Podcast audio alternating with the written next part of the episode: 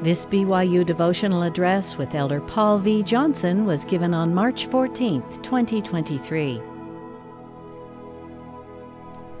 Good morning, brothers and sisters, and welcome to our devotional. Today we will have the privilege of hearing Elder Paul V. Johnson, a member of the presidency of the 70. We extend a special welcome to Sister Johnson, who is seated next to him, as well as their family members and friends who are here. Elder Johnson was sustained as the General Authority 70 of the Church of Jesus Christ of Latter day Saints in April 2005. In that capacity, Elder Johnson has twice served as Commissioner of the Church Educational System, and he currently serves as a member of the Executive Committee of the BYU Board of Trustees, as well as a member of the Presidency of the 70. Elder Johnson received a bachelor's degree in zoology and a master's degree in counseling and guidance from BYU. He received a doctoral degree in instructional technology from Utah State University. He has served in a number of church callings, including as a full time missionary in the Norway Oslo mission. Elder Johnson and his wife Jill are the parents of nine children. And now we will have the pleasure of hearing from Elder Paul V. Johnson.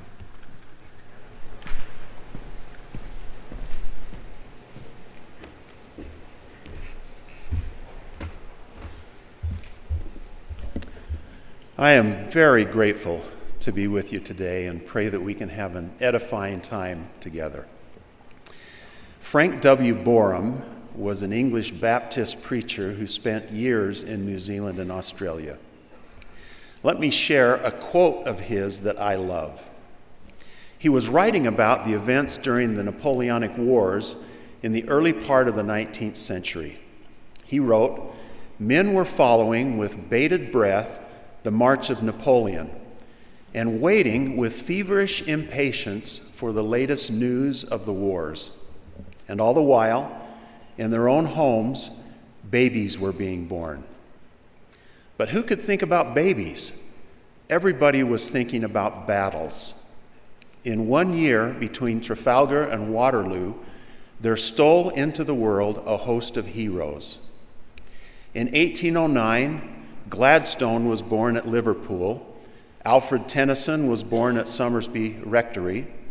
Oliver Wendell Holmes made his first appearance at Massachusetts. And Abraham Lincoln drew his first breath at Old Kentucky. Music was enriched by the advent of Frederick Chopin at Warsaw and Felix Mendelssohn at Hamburg. Elizabeth Barrett Browning was born at, at Durham. But nobody thought of babies. Everybody was thinking of battles. Yet, which of the battles of 1809 mattered more than the babies of 1809? We fancy that God can only manage his world by big battalions, when all the while he's doing it by beautiful babies. When a wrong wants righting, or a work wants doing, or a truth wants preaching, or a continent wants opening, God sends a baby into the world to do it. End of quote. You are those beautiful babies who were born not long ago and now are ready to right wrongs, do God's work, preach the truth, and make a difference in the world. In President Russell M. Nelson's landmark talk to young adults from last May, he explained one of the fundamental truths that would help you prepare for your future course. First, know the truth about who you are. Because there is a grand plan of salvation authored by Heavenly Father, does it not stand to reason that you also have a divine destiny? Make no mistake about it. Your potential is divine. With your diligent seeking, God will give you glimpses of who you may become. God taught Moses this fundamental truth clearly when he told him Thou art my son, and I have a work for thee.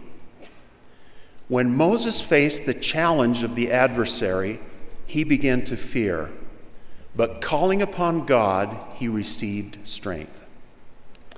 Can you feel or imagine that clear message from God coming to you as He lovingly says, Thou art my daughter, or Thou art my son, and I have a work for thee to do. We also know when we face challenges and relentless pressure from the adversary, we can call upon God and receive strength.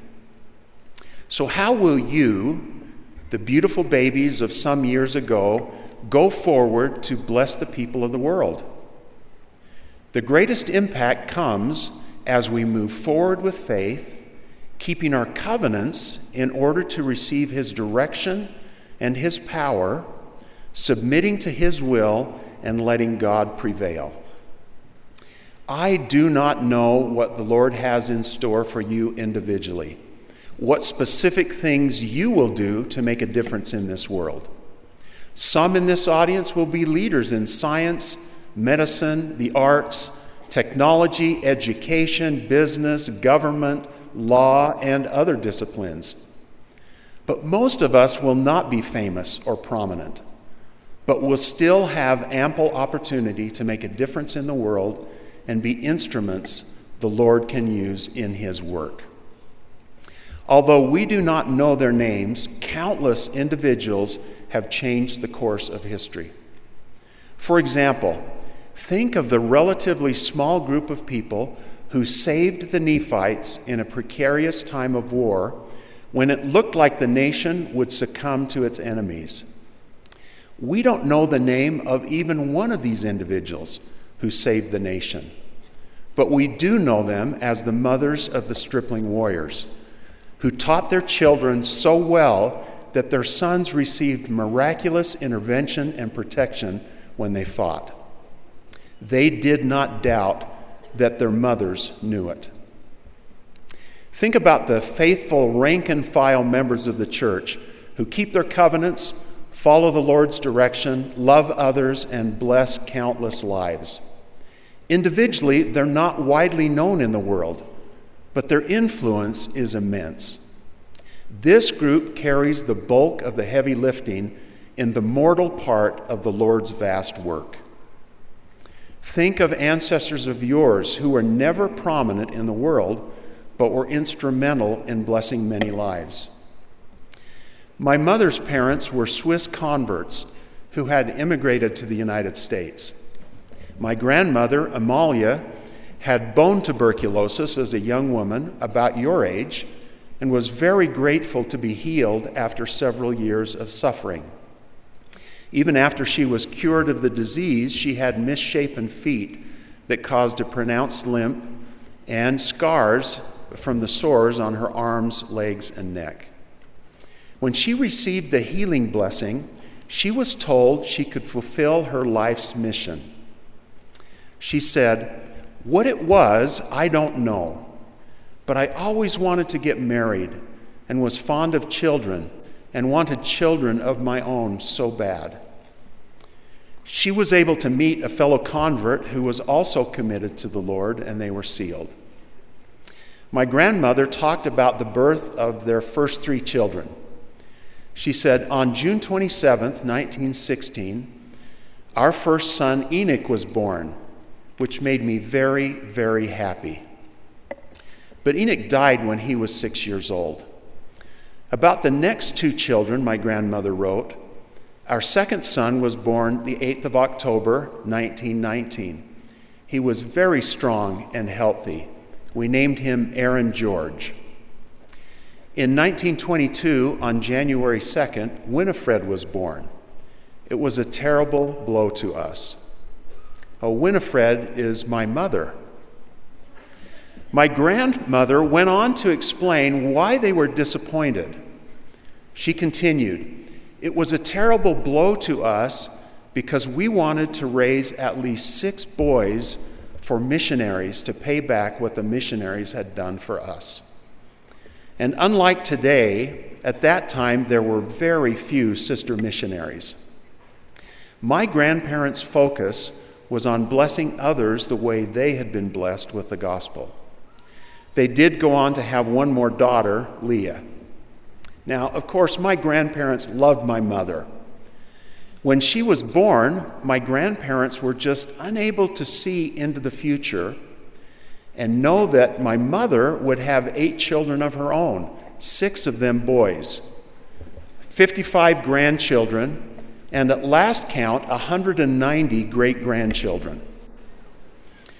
My grandparents wanted missionaries and ended up with many through my mother. She served a mission with my father, seven of her children, 35 grandchildren, and 12 in the first wave of the oldest great grandchildren have served or are currently serving as missionaries. My mother was one of those beautiful babies God sent to help bless the world. She had many feelings of inadequacy, even as a young girl. She came from a family poorer than many of her friends, and she felt her clothing and situation didn't measure up to those around her. Some of these feelings of inadequacy followed her throughout her life, but she moved forward in spite of these feelings. After college, she attended a graduate school that specialized in child development and mother education.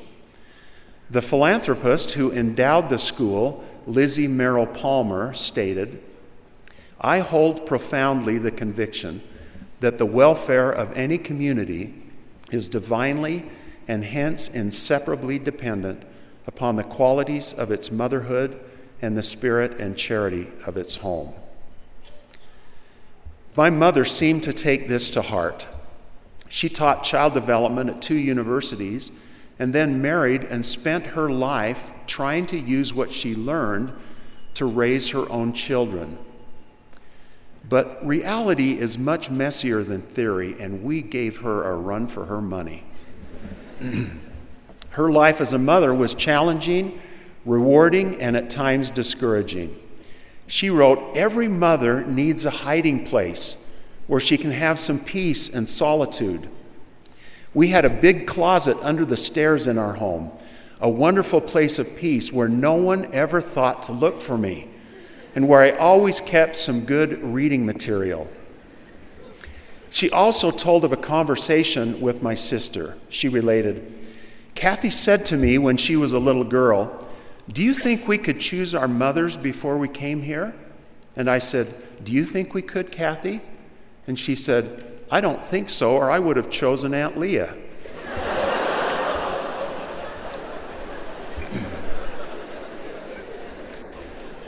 But my mother was also open about the great blessings that, that come from being a parent. Now, think about the constant effort and challenge for mothers and fathers to rear their children in love and righteousness. Much of this effort is behind the scenes and not glamorous, but it is vital to the Lord's work. It is one of the unsung heroic tasks of earth life. I'm guessing the Lamb's Book of Life is more important than the world's recording of history. And we can live so that we're grateful rather than nervous that angels above us are silent notes taking. You who will have a chance to marry and have children will find raising your own children is challenging, but I'm confident you will find eternally significant ways to help prepare these babies born into your homes for their important work. Many people don't have the blessing to grow up in a strong, gospel centered home. But you can make sure your children do. In the later years of my parents' lives, we recorded some of their reflections as they looked back over their lives. Listen to my mother's thoughts of being raised by parents who were thoroughly converted. They were truly converted to the gospel, and they were such an inspiration to other people, and certainly to me. I just grew up with the idea that the gospel and church were the center of your lives. I never remember doubting the truthfulness of the gospel, and I'm sure that's because of the home I was raised in. My father, who was also blessed with faithful parents, reflected on testimony. I think a, a, testimony is, is what you believe, and what you believe is what you perform, and what you what you perform makes you what you are. I, I I've never seen anything in my nearly 80 years of life that Christ taught that I've been able to fault. And I don't know of any other thing that I know that's that constant. And so uh, if, if we have as our model Christ and his teachings and, and try to mature in them and perform in them, that's the best thing we can do. As we go forward in faith, we will all face challenges. And those challenges are different for each generation. But no matter what is happening around us, we can fulfill our destiny and do the work the Lord wants us to do. My parents' generation faced their own challenges. They grew up during the Depression. My father received his mission call the last week in November of 1941, about a week before Pearl Harbor was attacked. He entered the mission field soon after the United States entered the war, and then joined the military after his mission and some schooling. My mother's college graduation was three days before the D Day invasion of Normandy. But in the midst of challenges, saints move forward with faith. Think of the societal and cultural situation in the waning days of the Nephites in the Book of Mormon. Mormon and his family, and whatever few followers of righteousness were left, must have been under tremendous pressure to abandon their beliefs. The situation was dire. Mormon sadly described to Moroni the degenerate state the people were in. He wrote, Oh, the depravity of my people! They are without order and without mercy, and they have become strong in their perversion. Behold, my son, I cannot recommend them unto God. But behold, my son, I recommend thee unto God. Moroni stood apart from the societal ills that had infected almost everyone else. Years before, Moroni was just a baby, born into a society that was spiraling downward. God used that baby to accomplish a task much more important than the battles being fought at the time. Think of him facing life threatening opposition to his task of finalizing the writing, compiling, abridging, and preserving the records. For his safety and to safeguard the records, this work had to be done in secret. Imagine how much worry, time, and work was involved in this task. And for all that effort, not one person read the record for 1,400 years. Yet, how can we measure the influence of his work since it has come to light?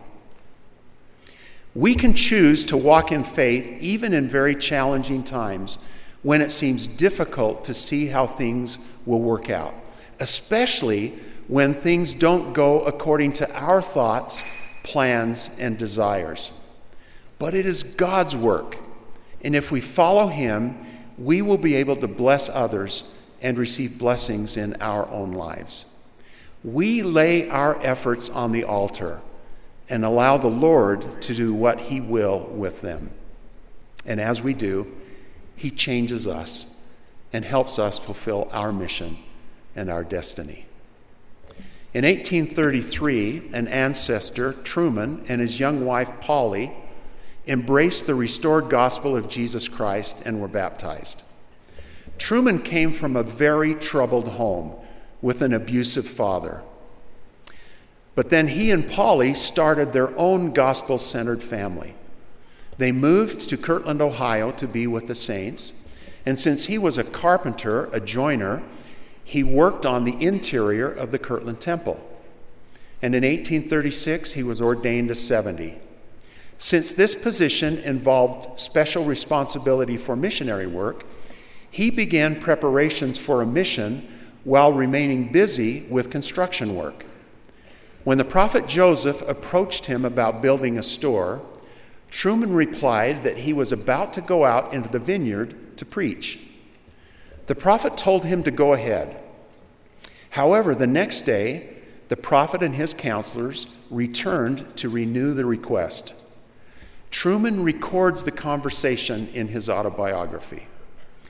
The next day, I looked up and saw the presidency of the church together. I dropped my head and continued to work.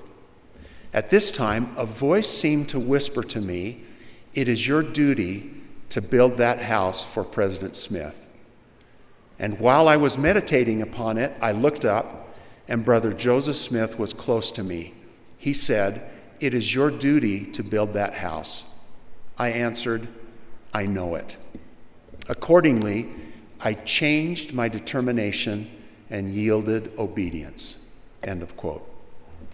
I wonder how things might have been different if this young man had pushed to do what he had planned to do rather than submitting to what the Lord had in store for him.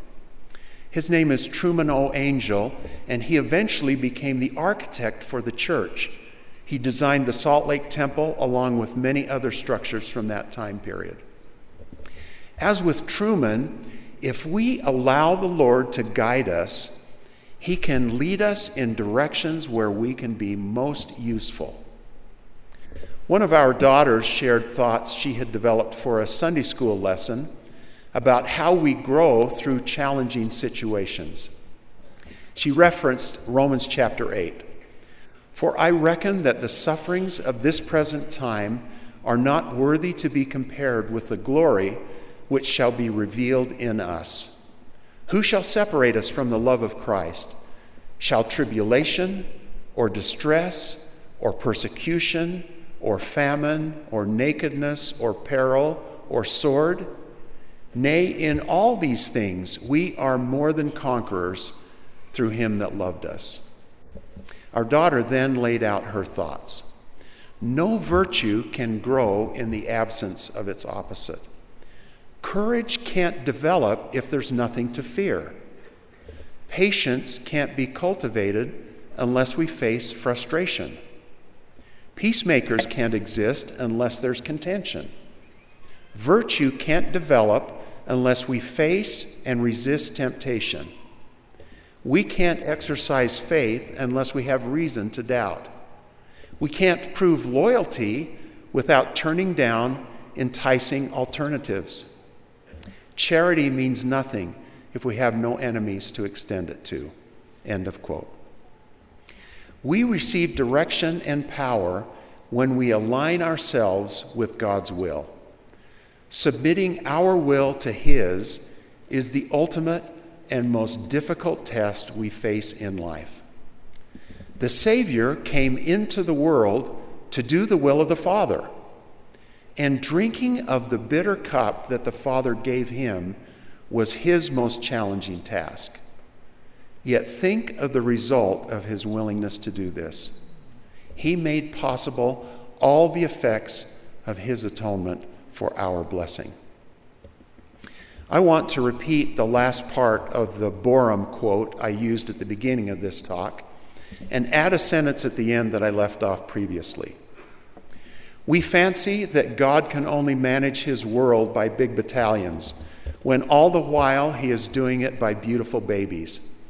When a wrong wants righting, or a work wants doing, or a truth wants preaching, or a continent wants opening, God sends a baby into the world to do it. That is why, long, long ago, a babe was born at Bethlehem. And oh, how grateful we are for that beautiful baby. I remember an Easter video the church released several years ago. It had visuals and music accompanied by simple text on the screen. I'd like to quote the text from that video. It was unthinkable, impossible, unfathomable, unprecedented. A single act that changed history, possibility, destiny. He was a carpenter, a teacher, an outcast a leader. Yet he did what no carpenter, teacher, outcast, leader had ever done. Like all who preceded him, he lived and he died, But unlike all who preceded him, he rose from the dead. He lived again. He lives. And because he lives, you, you, and you, and she, and he, and they, and we all will live again. Because of him, death has no sting, the grave no victory. We can start again, and again, and again. Because of him, guilt becomes peace, regret becomes relief, despair becomes hope. Because of him, we have second chances, clean slates, new beginnings. There is no such thing as the end because of him. End of quote. I pray for you. You who not many years ago were the babies being born without much worldly fanfare and are now ready to bless the world. I invite you to stay close to the Lord so He can help unlock your full potential. I know you have the gifts necessary to make a difference, to bless people, and to accomplish critical things for the kingdom. But my confidence in the future and in you is because of Him. Because of Him, you will have the inspiration, the power, and the path to bless others and accomplish things beyond what your innate abilities would allow. Because of Him, you will be powerful instruments He will utilize to shape the future. Because of Him, you will have access to the eternal blessings you desire. In the name of Jesus Christ. Amen.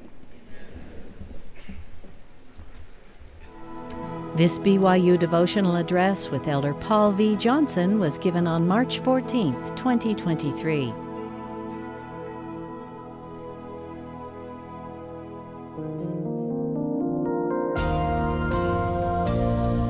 BYU devotionals are a production of BYU Broadcasting.